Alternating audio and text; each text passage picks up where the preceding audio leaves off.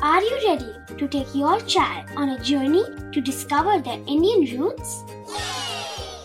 Introducing Chimes, the ultimate audio platform for young minds aged 3 to 15. At Chimes, we believe in the power of storytelling to connect children to their cultural heritage. From captivating folk tales to colorful festivals to mesmerizing history, Chimes brings the rich stories of Indian traditions to life. So connect your child to their Indian roots with us. Download the app today and start the journey. Search Chimes Kids Audio Stories and Podcasts app on Apple or Google Play Store. Chimes, audio that inspires.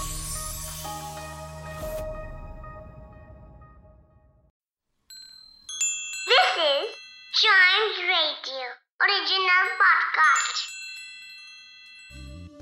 Vikram बेताल को पेड़ से उतारकर जब भी साधु के पास ले जाने को निकलते तो बेताल एक नई कहानी सुनाना शुरू करता। आइए सुनते हैं उनकी एक कहानी। चोर हंसा क्यों और रोया क्यों?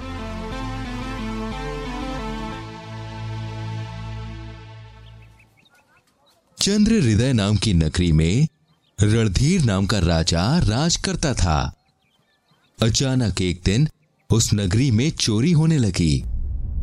सभी नगरवासी राजा के पास अपनी परेशानी लेकर गए। राजा ने सभी को भरोसा दिलाया कि वो आगे किसी को चोरों की वजह से परेशान नहीं होने देगा।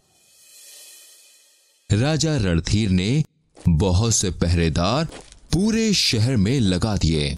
पर चोरियाँ होनी फिर भी बंद ना हुई। तब राजा ने चोरों को पकड़ने के लिए खुद ही पहरेदार का भेष धारण करने की ठानी। रात होते ही वो खुद ढाल तलवार लिए पहरेदारों की तरह नगर की रक्षा करने निकल गया। राजा की तरकीब काम आई। रास्ते में उसे चोर मिला। चोर ने राजा से पूछा कि वो कौन है? राजा ने चोर से झूठ बोला कि वो पहरेदार के भेष में एक चोर ही है। चोर खुशी खुशी राजा को अपने साथ चोरी करने ले गया।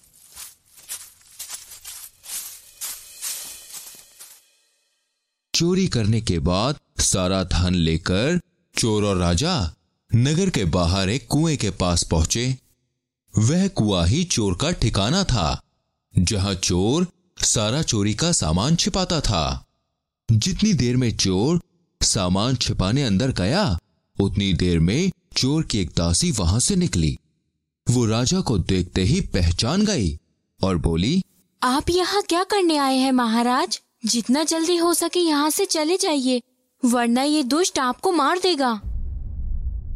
राजा रणधीर उस समय वहाँ से भाग निकला और अगले दिन अपनी पूरी सेना के साथ वापस आया। सेना ने चोर का कुआँ घेर लिया। चोरों की टोली और राजा की सेना के बीच घमासान युद्ध हुआ।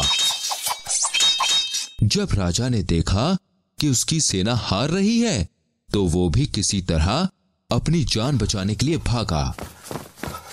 चोर ने राजा का मज़ाक उड़ाते हुए कहा राजा होकर लड़ाई से भागते हो। शर्म आनी चाहिए। ये सुन के राजा रुक गया। राजा और चोर एक दूसरे से युद्ध करने लगे। आखिर में चोर हार गया और राजा उसे पकड़कर नगर ले आया।